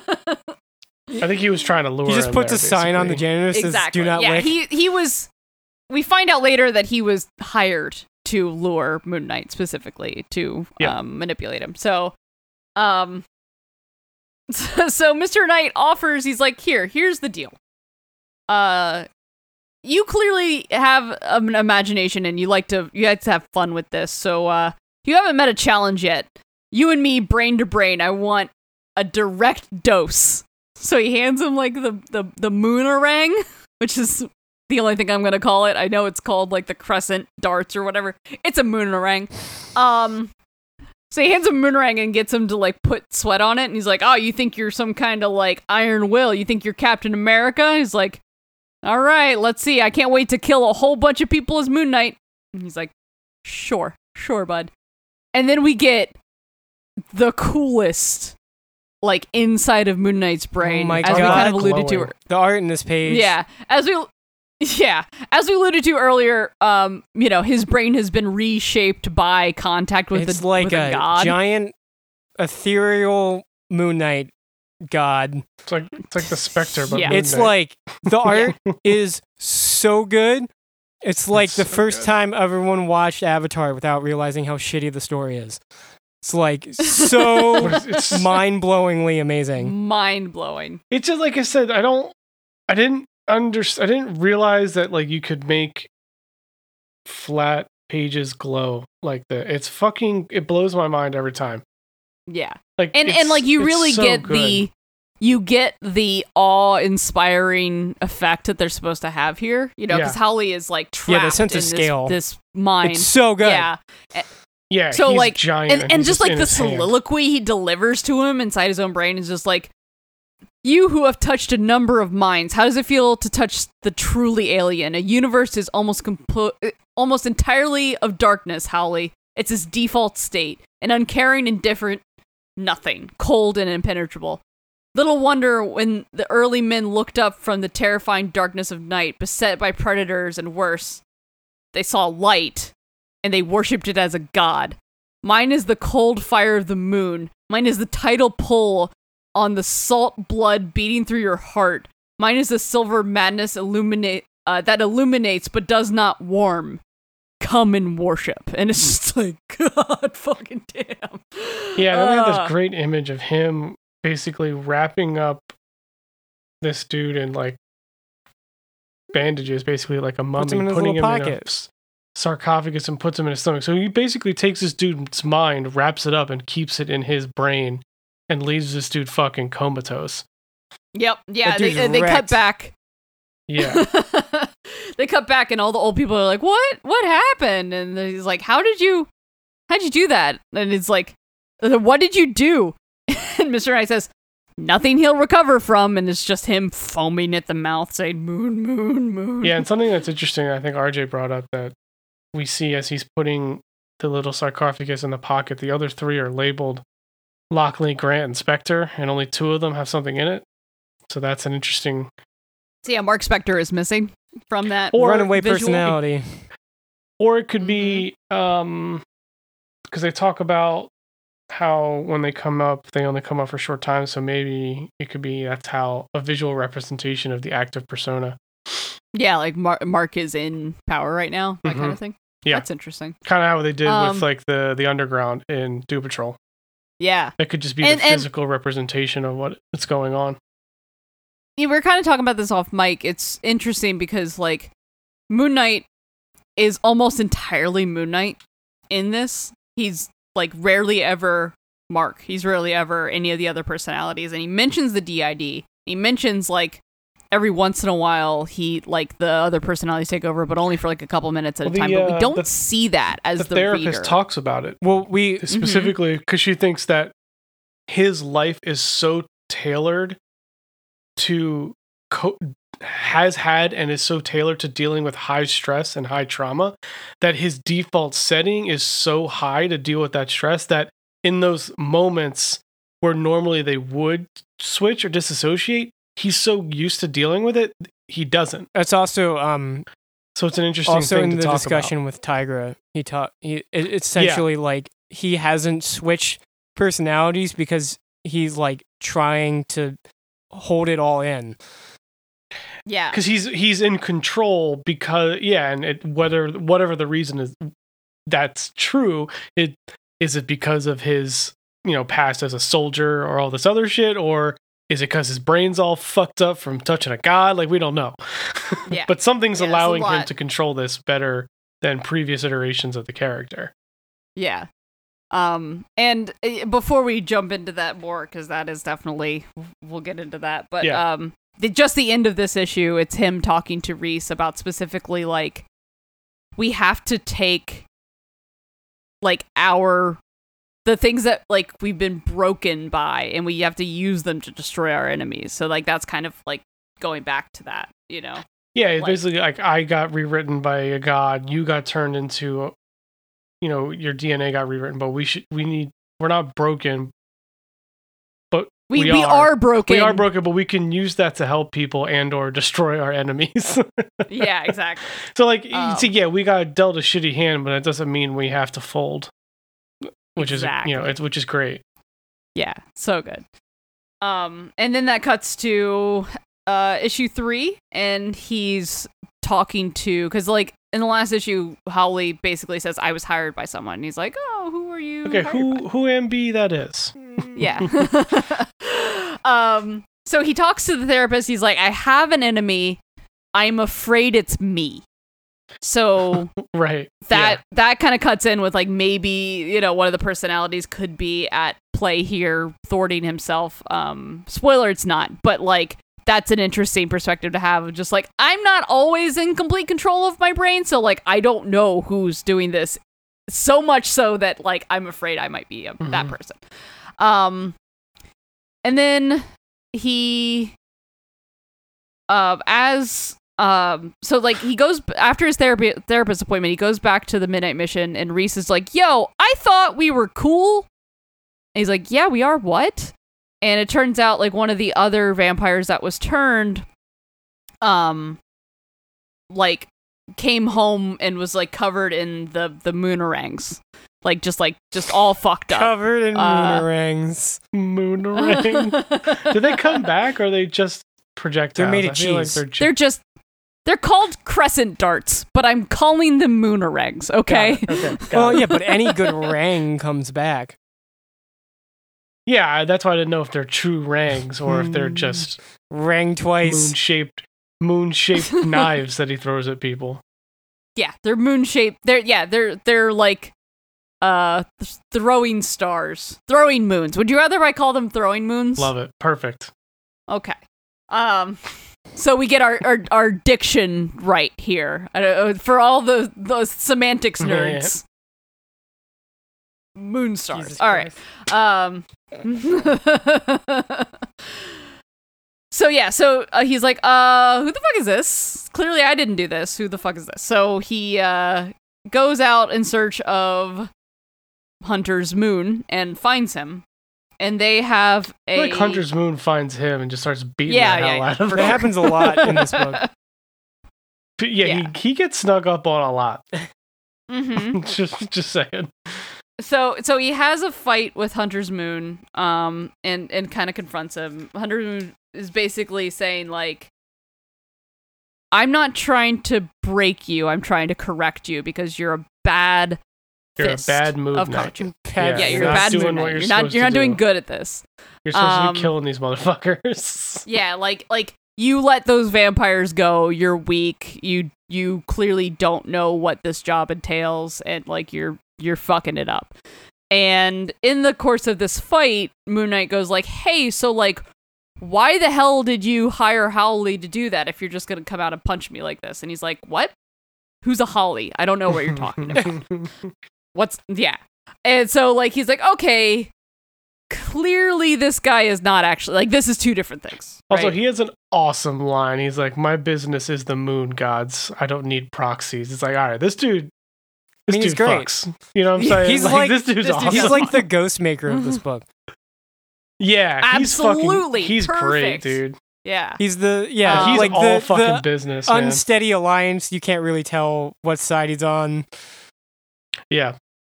Yeah. Well, he's on the f- side of Khonshu. We just don't know exactly what That's not that means, necessarily a 'cause- good but thing, Khonshu is also a Exactly. lunatic. Yeah. right. That's yeah, not Khonshu necessarily is a an- good. Yeah. Yeah, Khonshu is if if Moon Knight and Mark are the unreliable narrator, Khonshu is the unreliable god. Yeah, absolutely. but he's seems to be much more devoted at this point in the story that than um, Yeah. than Mr. Knight is because he's Yeah, well, because especially because like, yeah, like Moon Knight, Mister Knight, Mark is is like definitely trying to do the right thing, even if it's not necessarily what Khonshu would want him to do. but Because yeah, his but- his mortal enemy is vampires. From like his yeah like yeah first appearance in a comic book was Werewolf by Night. He's always fought fucking werewolves and, and vampires. I think and he's trying to do you the right thing um within the within the uh the structure given to it the, within the structure of his mission like yeah i'm gonna Yeah. kill the bad vampires but Yeah. not the victims I'm gonna Like, I'm gonna kinda- yeah, protect people, the travelers of the night. That's Yeah. I'm gonna protect the travelers of the night. exactly These travelers got turned into vampires against their will. They're under my protection. if they go you. fuck up some other travelers i'll kill them but if until then like they cool Yeah. yeah um and there's a really cool uh like discussion that they have like hunter's moon is like yo what's what's wrong with you? Like i'm not talking about the fact that you like Oh, yeah. vampires or you're friends with vampires. He's like you're the fist of Khonshu, but there's nothing of beauty in the way that you fight. And and moon knight's like yeah no that's why do you think there's beauty in anything that we do? Uh but he's like yeah you fight like an animal. Like you should have all of the different like every fist of Khonshu in you to try like like you inherit every fist's fighting ability when you when you take up this mantle. So like why are you fighting like an animal? Uh and he's like, "You know what? It's already too crowded in my brain, so uh you know, I just got to I just Yeah. got to and Khonshu Do fucks my- it up even further somehow so i'm just gonna fight you how i fight you bro Just imagine Yeah, Khonshu with two hands and like he's writing in cursive with one, and then one's like eating crowns. It's like, no, uh, what are you doing? Stop that. Stop. But this is he's yeah, Um, dude. He's the, the uh Hunter's Moon, just a classic. Like just like focus on the mission. Like you'd be better if you didn't have distractions, type of thing. Like he's like a Yeah. living embodiment of the of like someone's like conscious of whether they should stay on mission or something. Someone who can actually punch you in the face to get get your shit together. Yeah, totally. um and you know like so so thus far it kind of seems like hunter's moon is kind of on the same side but also maybe a little misguided maybe too devoted to Khonshu to see the yeah, light they're on the same team, but they're not quite aligned. They're they're Yeah. yeah. They're not pl- they're not playing the same game, but they're definitely on the same team. they're like liberals and leftists they have the same enemy but they have a different strategy there it is um so so then we we cut back to the midnight mission, and um, this is like the second introduction to a character named Terry, who's just like another Fucking Terry. member of the congregation. He was in the Look at- vampire van. Vamp. uh, but he was, he's not, but he's not the vampire. Was was he? in- Because he's not a vampire. I know he was in the vampire van. I look reading it again. He was in the van. Okay, because I know he's friends with Reese. Like at one point, like um, Khonshu's like, "Yo, I gotta talk to Reese. Fuck off." And Yeah. and she- he's like, "Okay." So he's just kind of hanging around. Um, and he's trying to make small talk with Soldier, and Soldier's like, "Go fuck yourself." He's like, "Okay, whatever." And then um, you know, Hunter's moon bu- bursts Oh. into the min- Sorry. He reports the vampire van. oh, So he's okay. the literally the very He's- first panel. he's the very first person who goes to the mission. uh, Mr. Yeah, Knight sorry. to get Yeah, the so ball. he- yeah, Got it. sorry. There it is. Okay. That's I knew he was introduced Yeah, pre- yeah. previously, but yeah. Um so then Hunter's Moon leaving Moon Knight broken in the alley um bursts into the midnight mission to kill two of the vampires that are there, one being Reese. Such an awesome Um, fucking costume design. Oh, Super so similar to cool. Moon Knight, but also completely different in such an Yeah. awesome way. Yeah. Um, and then, so he comes in to kill them with a stake, and Moon Knight just beats the shit out of him with a baseball bat. Yep. Just- Moon Knight's favorite weapon, Just like- Moon Bat. moon, moon bat. Oh my Uh, god. Yeah, and like he beats him like so savagely, just like cute trick, can't you downloading dead men's memories into your head. Makes you fight real fancy, but you never earned it. Not like I did, thud. Through a lifetime of busted knuckles and broken bones and bloody horror, thud. You Yeah, know, he, like, knows, it's just- he he read a book on fighting. Moon Knight learned how to fight by getting his ass fucking handed to him time and time again. Yeah. Yeah. And eventually, At the he end of the day, winning. you're just a doctor dancing in borrowed shoes. is yeah, his, pretty like, much just get the fuck out of my house. Don't tell me how to run my shit. Yeah, and he's like, Don't if, talk to my and if you vampire want, if like you want to come, Yeah, exactly.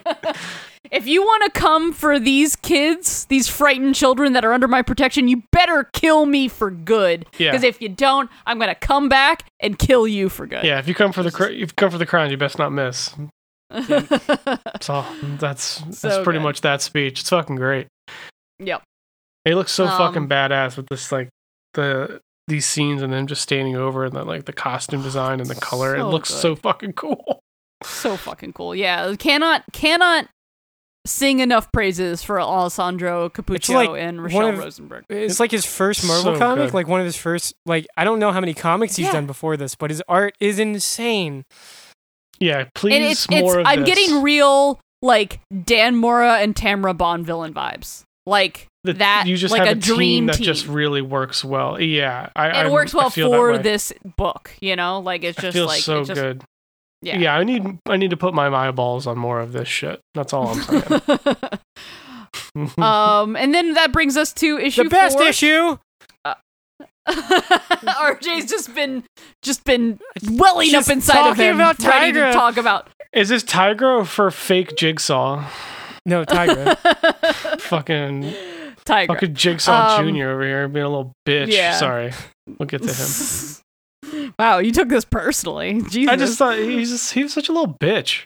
he is a little bitch. Um At first, I So, thought yeah, it was so- Jigsaw, and when it wasn't Jigsaw, I was No, like, Jigsaw's oh, in it. Jigsaw is Yeah, he's- Yeah. he was Jigsaw's like henchman. He, he is he is he's So- Kirkland brand Jigsaw. So that that before we get into Tiger, because we'll talk about mostly like, does Jigsaw require his henchmen to have Jigsaw faces? no, something no, happened just a to him. coincidence. Oh, so he got Jigsaw No, it's as well, funny. Yeah, which would make him the perfect henchman, but they had a falling out. So you'd think he'd be like they were missing some pieces. heaven. Ma- Is, is, we just like jumped ahead. Nailed no, like it. we get him early in the we get him Oh, okay. early on. yeah, you get you get We uh, meet him you know the un- before we meet Tigra. Yeah, because the unseen villain, the the the the shadowy figure, Is is, on on the the phone with with, him. Rampage, and Rampage is, Is that his name? talking about. Yeah. Terrible That name. is his name. Uh, but I also just like calling him Kirkland Brand Jigsaw, so that's that's his name for this issue. What's a step Um, down Looks from yeah, he so we kind of. This looks like he got in, in a fight with a box of cats. It's like like the like a like a children's puzzle that's like four big pieces, and it's like, how'd you mess that up? Because he's he looked completely fine. Like it just looks like he just needs to clean his face. Like it's not like Jigsaw. Like Jigsaw got fucked up. like this dude just doesn't look like it's it's like really affected him in really any negative way. That's all I'm saying. Yeah. Anyway, let's move on. um so yeah so the introduction in the beginning is is rampage talking about how like uh oh yeah i looked into one of his personalities one of his personalities is a millionaire Oh, and if we if we take off if we cut off his money then he's just like a normal guy Also, something I have to point out, and it's just because it's the dumbest shit ever. I love how all of his computer screens are just binary. It's like that's just not how any of this works. oh i know i love it i, I, love just it thought it I- was so silly. Because it's easier than my just putting actual shit on there. Like you know what I mean? It doesn't have to be anything. one of my favorite bits in like like late 80s early 90s movies is like trying to show what computers do to the layperson without any knowledge of how computers work so like Jurassic Park when she's like hacking into the buildings. It's like a 3D model of the park, and it's like that doesn't need to be like that. That's not how. What? Love it. Love Yeah, that bit. great. So This- yeah, this all the feels the ones and same way. zeros. it's like yeah, this dude reads binary and you can see he's got millions of dollars. Cool, that's all I care about. Sure. Um, great. Love it. Right, Um, so yeah, so the then we cut to then we cut to the midnight mission, and in walks uh everyone's favorite, especially RJ's favorite, uh, Tigra. Uh, and she's just immediately just like throws her arms around him. And Reese is like, wait, his name is Mark? Wait, he was an Avenger? She's like, West Coast, don't get don't get carried away. We were just a She's bunch of doing crazies. the whole like, wow, is this is this what you look like? Is this your is this your thing now? And then like embarrassing Yeah, him yeah. and doing like, Yeah. oh yeah, totally, total little sister like It's giving him so a, like a noogie. and and then I love Reese where she's like, "Can I work for you?" well, I like how he's like, yeah, the mask is to protect my identity, and she's like, oh yeah, the guy who made a TV show about Moon Knight and his secret identity is on IMDb. Yeah, real fucking secret, you idiot. So good. also, you don't have any friends. It's fine. yeah, Whatever. yeah, right. All of your friends are here.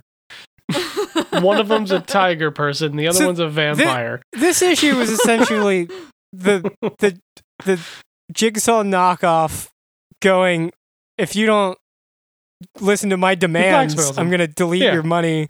And Moon Knight just not fucking caring, which is the greatest. like, yeah, he only does shit for him to buy time to figure out who it actually yeah, is. he goes to So fight Well, and also- Jigsaw. Yeah, like a fucking idiot. Ba- So so Rampage is like, all right, every every time you dis- disobey me, I'm gonna delete a, a million dollars, and just to show that I can, million dollars gone. Boom, did it already. And he's like, okay, so you have to. You have to don't like don't fuck with me, man. Like I mean business. All right, you're my tool. You need to go to this place and you need to uh, you know, uh, destroy them and call me when you're done. And the person he goes to destroy is Jigsaw. So it's like you sent him. You need to fight the other puzzle villain. Yeah, like Yeah. you just made it so obvious. Like, And well, also, then like, it's he's Rampage- like he had to tell him Clark says hello. So obviously Jigsaw is just gonna be like, "Oh, Stuart Clark's alive," and it's like, "Cool, now I know who you are, bro."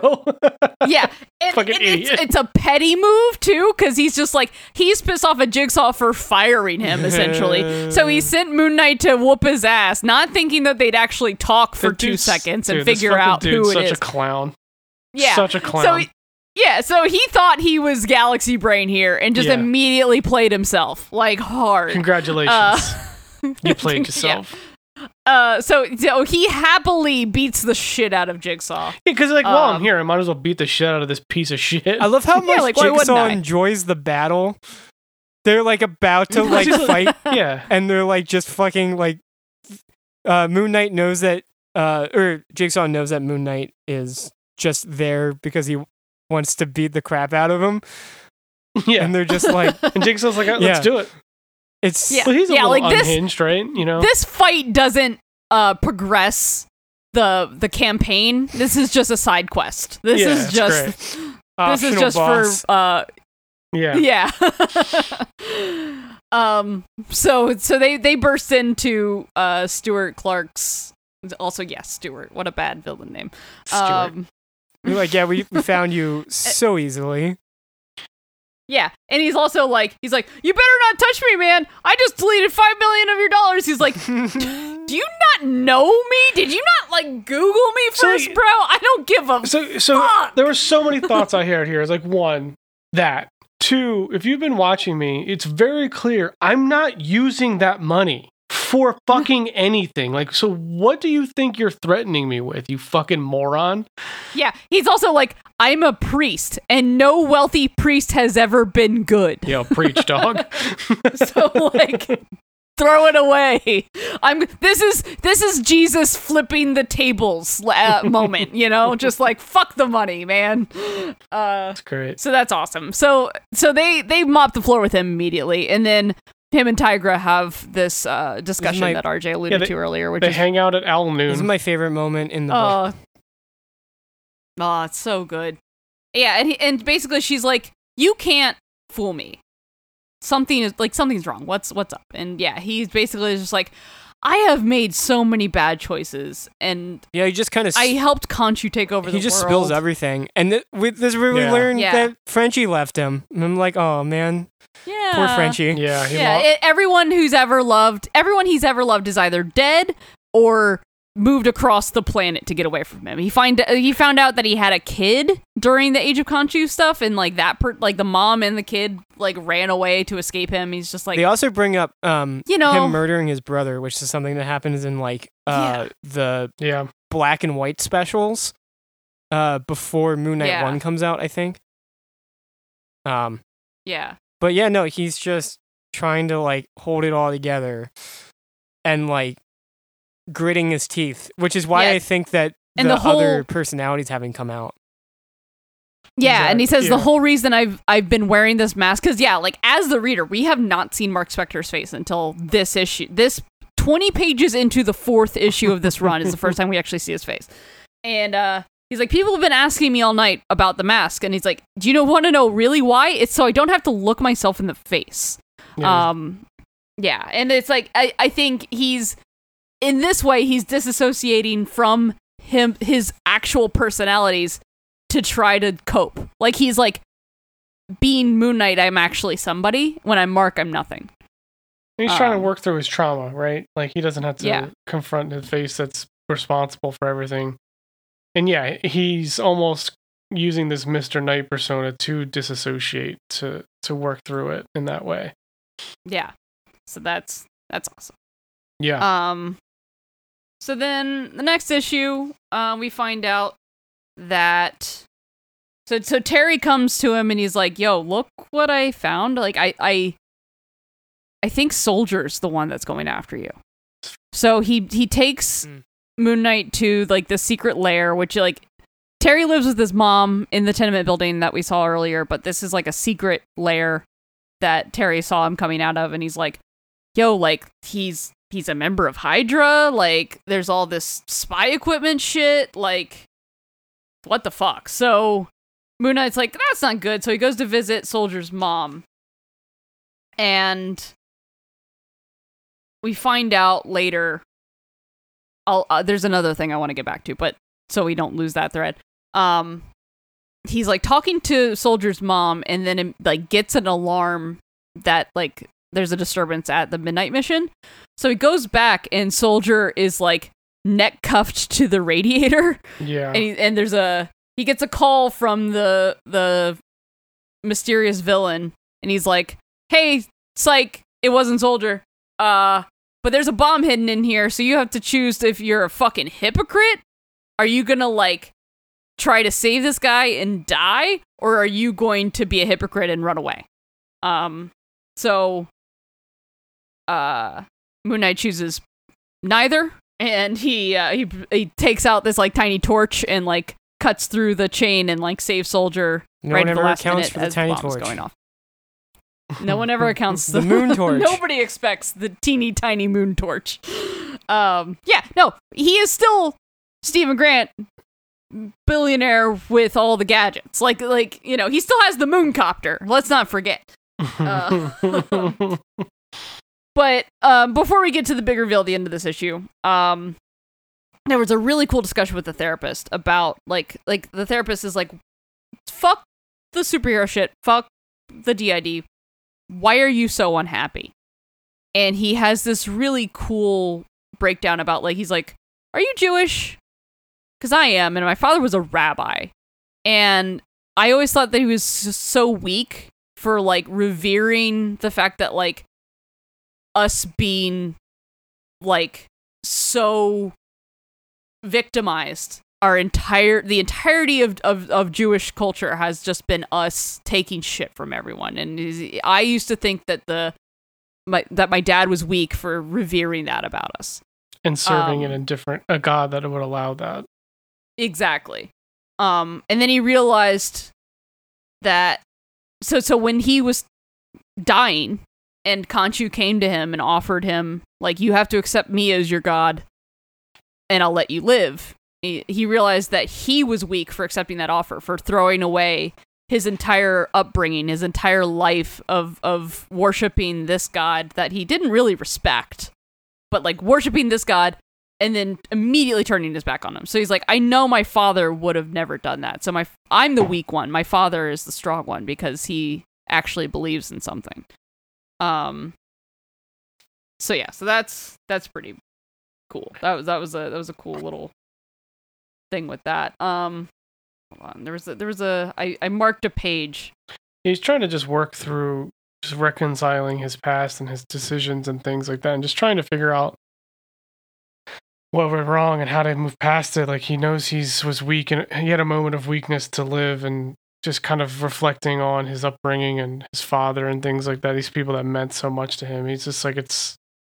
He's trying to be stronger, to be a more a man of character and faith going forward to to and then do try to do some good in the world. Yeah, and it's so like so this is the line that I that I wanted to quote specifically. Um being the physical Khonshu cost me everything.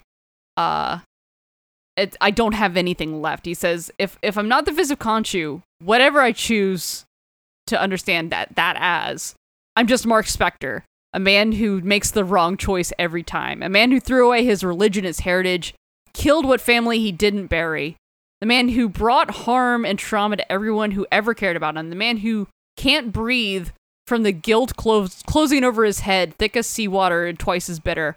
No wonder I developed DID because I'd rather be anyone else than that guy. Yeah. Fuck. So, yeah. So, so that's kind of like, you know, where we got to with that. So, cutting back to the end of that issue, um, he barely manages to escape the explosion alive. He's like fucking he's torn the fuck up but manages to save soldier and himself. And out walks Terry. Fucking Terry. Terry. Fucking Terry. This fucking Who for a split second, because like you see Terry and it's like clearly him, but he's like he looks unhinged. And I'm like, oh god, is this arcade?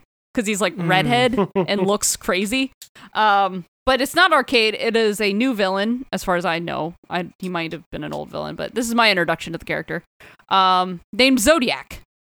Uh, which is Terry badass. puts on So- uh like a mask and goes from like cooler like loser to cool quicker than like a Power Ranger. so fast. Just so yeah. yep. Impressive. Dude's- Impressively yeah, fast. he's also got like a he's got like a padlock chain Dude said necklace drip or all of a sudden too, which is f- Yeah. and he went he went he went drip drip for sure. Yeah, he looks fucking dope. My God. Yeah. Um. So yeah. So that's fucking cool. And so then that th- th- that brings us to the last issue in this run, and it just cuts right into where we left off, and Zodiac is beating the shit out of a nearly dead. yeah, the Mark. dude just escaped a fucking blown up ass building and just getting his ass handed to him. It's like, bro, maybe like fight him on a better day. Like this is fucked up. Um. But yeah, and, and like, there's a really cool conversation that happens here that I didn't realize the first read through. Um, he he says basically the exact same thing that Hunter's Moon says. Yeah. Where he's like, I don't want to kill you. I want to break you. I want to help you. because Hunter's Moon's like, I don't want to break you. I want to help you. He's like, I want to help you by breaking you. Is Zodiac's um You know it's way bad when I trust the, an, the guy dressed up like a other Moon Knight more than I trust. Yeah, I this mean, is where we get to the turning fair- point, though. bad bad track record of people named Zodiac. Yeah, probably Like, let's not. not. Yeah. Never never gonna be a good name to pick for yourself. Yeah, Um, so so yeah. I like this. um, This is the turn point we get for Hunter's Moon, specific because Reese basically sees this going down as like, basically runs and bangs on the door, like, look, I know you hate bangs him. on the door of the dude who tried to kill her like yeah, a night we ago. don't. No one likes. We don't like him. You don't like me. I don't like you. Whatever. But he needs you. You got to come fucking help him because he's gonna die now. Yeah. And he shows up and in the nick of time to start beating the shit out of Zodiac. And god Yep. damn, he does Yep. end up escaping though, just just because fucking something exploded and then Well, yeah, he has like these two cars just like outside of the, Yeah, the and they just building that he just blew up, and he blows those up as like a, his like magical getaway. So he's like, "Sayonara, Moon Knights, fuck off, goodbye," and I'm just like, "Oh, what the yeah. Then as Mark is unconscious, he gets visited by Khonshu who wants to like come see him. He misses his son. It's like oh that's not gonna end well. but he's on the recovery table, and we kind of get um, oh, we get yeah. We get uh, the doctor's backstory, basically. you yeah, know. Doctor Badr Yeah, is like stitching stitching him up. Like he wakes up mid like surgery essentially, and he's just like, "Hey, shh, you gotta chill, man." So he's like, "You're really badly injured. Um, do tell you mind if I tell you a story?" Um, and, and he's like, "It doesn't matter." He's like, "Yeah, I'm starting to fade again." He's like, "Good, you need to rest. I like to I like to talk while I work anyway. So let me tell you a story." Um, and he basically says like, "My journey to find Moon Knight was because like when I was a kid, I didn't have faith and everyone around me did, and it felt very I felt like a like alone and lost because everyone seemed to have this connection to God and I was just this like analytical literal kid who like I learned all the verses and I did all the things and I did all the rituals and I read my my Quran and I like did what I needed yeah, to all the religions of his childhood didn't connect to him in any way. Yeah. Um and he and he felt like hollow because of it because everyone else clearly had a spiritual connection. Um so that's really cool cuz then yeah, he was just he was walking home alone. He was walking home um by himself at night and he uh he was killed by vampires and as they were there like just like eating him alive. Um no, there was no one there to bear witness to his death but the moon, but the moon was enough. He's got this very like poetic way of of speaking Yeah, that So he accepted the same offer. and it and I loved his his like poetry dialogue is very it, it's the same kind of dichotomy against Mark where like Mark is like a brawler and a bruiser and he kind of Yeah, has the same like brutal honesty in his in his way of talking and Dr. Badr is very lyrical and he fights very pretty, you know. Yeah, I, and I like that kind of and the core of it comes to basically Dr. Badr has been looking for some some meaning his whole life. Like he sums it up like what I spent my life longing for, you have thrown away like it was nothing because you've always had it, basically. So that's kind of where that I think that's kind of where their paths are punching each other. So but ultimately now he's seen how Mark affects the people around him and the Yeah, faith 'cause he- 'cause and he's the like, you trust know, and I thought- he instills in them. Yeah, so like I thought you were you were worthless because you were throwing away the thing I've worked my whole life for, but that girl vampire came running to me, and the bravery that it took to do that means that she cares about you and like Yeah. you know like like you actually have something to fight for. So like that's yeah, and yeah, then least we get to the- basically yeah, he mummifies him which is and puts him in a sarcophagus to Yeah. like he he uh within the uh, the ancient rites of Khonshu he inters him and like basically in one moon uh cycle, Cycle, well yeah. not cycle just one night uh, when the moon rises you'll be ready to meet again so he um gets to He's hang back. out with Khonshu briefly And and then then, they've wakes uh, up they have an okay accord. Basically, like, look, we're on the we're on the same team. I'm not quite sure if I agree, but at least I, I got your back now. Yeah. So which Yeah, is which so was nice. It was nice to see. Yeah, that is nice. Um, so yeah, he's got kind of a partner in crime with a Yeah. different And strategy. then Moon Knight so just kind of makes his vow to f- say, "Fuck you guys. This is my neighborhood. I'm I'm I'm here to last." I also love that like after he wakes up, he's like walking down the street and like everyone is just like, "Oh, I was really worried about you, Mr. Knight. Like, are you okay?" And it's like all these people that he's been he's he's building a community around he's starting to get the affirmation of what he's doing Yeah. for to kind of yeah, which is great. Yeah, building the congregation as it were. Yeah. Um Absolutely, which but is but but awesome. only by building trust in a community. Yep. Uh, which I really love. And yeah, it's just he goes back to his burned out building of the mission. He says, "We may not have a building, but we still have a mission. And if Zodiac wants to test me again, he knows where to find me. I'm Moon Knight, and I'm not going anywhere." It's just Yeah, what a- fucking badass great. Great So- headline. Yeah great great uh some you know we don't we still have an open-ended thing with with zodiac but it's a great cap to that whole uh uh storyline of like Yeah. hi- him knowing him having more confidence in himself knowing who he is because he knows what he needs And a lot of this do, arc was you know? like him, yeah, evolving, and then also like his relationship with Hunter's Moon and things like that. So now we've kind of established all that. We can kind of move into like who's fighting him, like who wants to take him out. Why does Zodiac want to do this shit? besides just being a lunatic Yeah, besides being the classic, just being a fucking crazy person. Yeah, exactly. all right so any any final words on that one It's fucking great. It's gorgeous. Just fucking, just read it. It's awesome. That's all I got. It's so fun. It's like it's a great. I feel like this is a classic Jed MacKay type thing where he balances this friend of the show jed mackay friend of the show. Yeah, this great action and comic book type story, but with some real heady shit that you know we're, when we're talking about a character that's seen the face of God and has DID, like there's going to be some shit to go to work through. so it's uh, it's a great balance between all of that. Um, and again, I I can't say enough about the the art. It's fucking gorgeous. yeah That's where All I'm right. at. Yep. All right. So, um, what do we got coming out today? Moon Knight number eleven. Fuck yeah. Perfect timing. Uh, let's see, we got Um, Saga, Detective, Action, Spider Uh, there's a new book called Batman Fortress, which, which looks really cool. All right. Um, Something's killing your Bloodstained. Teeth number two.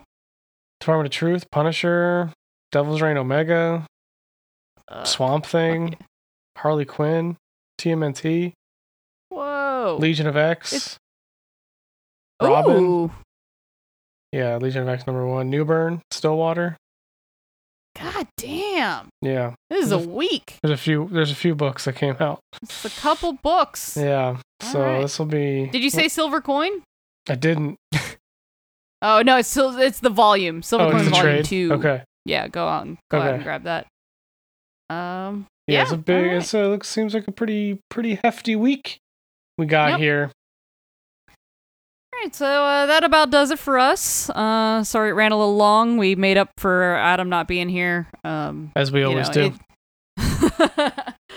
uh, go go drop him a line. Let him know you know that you're thinking about him because he's probably still in a little bit of pain from from his unfortunate accident. But um, Yep. all right, yeah, that does it for us. Uh, consider joining our Patreon. Uh, we've got some some cool episodes up there on our banned book series um, that you can get access to now if you do not feel like waiting. A bunch of other cool shows from the dueling genre family uh, that you get access to. Um, come join our Discord. Come give us a you know give us a shout. Talk to us directly. Um, tell us what you think of Moon Knight. Uh, tell us what you thought of the show, how it's different than the book. You know, like we're open to any kind of discussion on the Discord. Come chat with us. Um, and yeah, I guess that does it. Um, make sure you follow us on uh, Twitter and Instagram at Last Week's Comics. And uh, yeah, for myself, Sean, and RJ, and a Adam from afar. This has been Tales from the Short Box. Goodbye, everybody.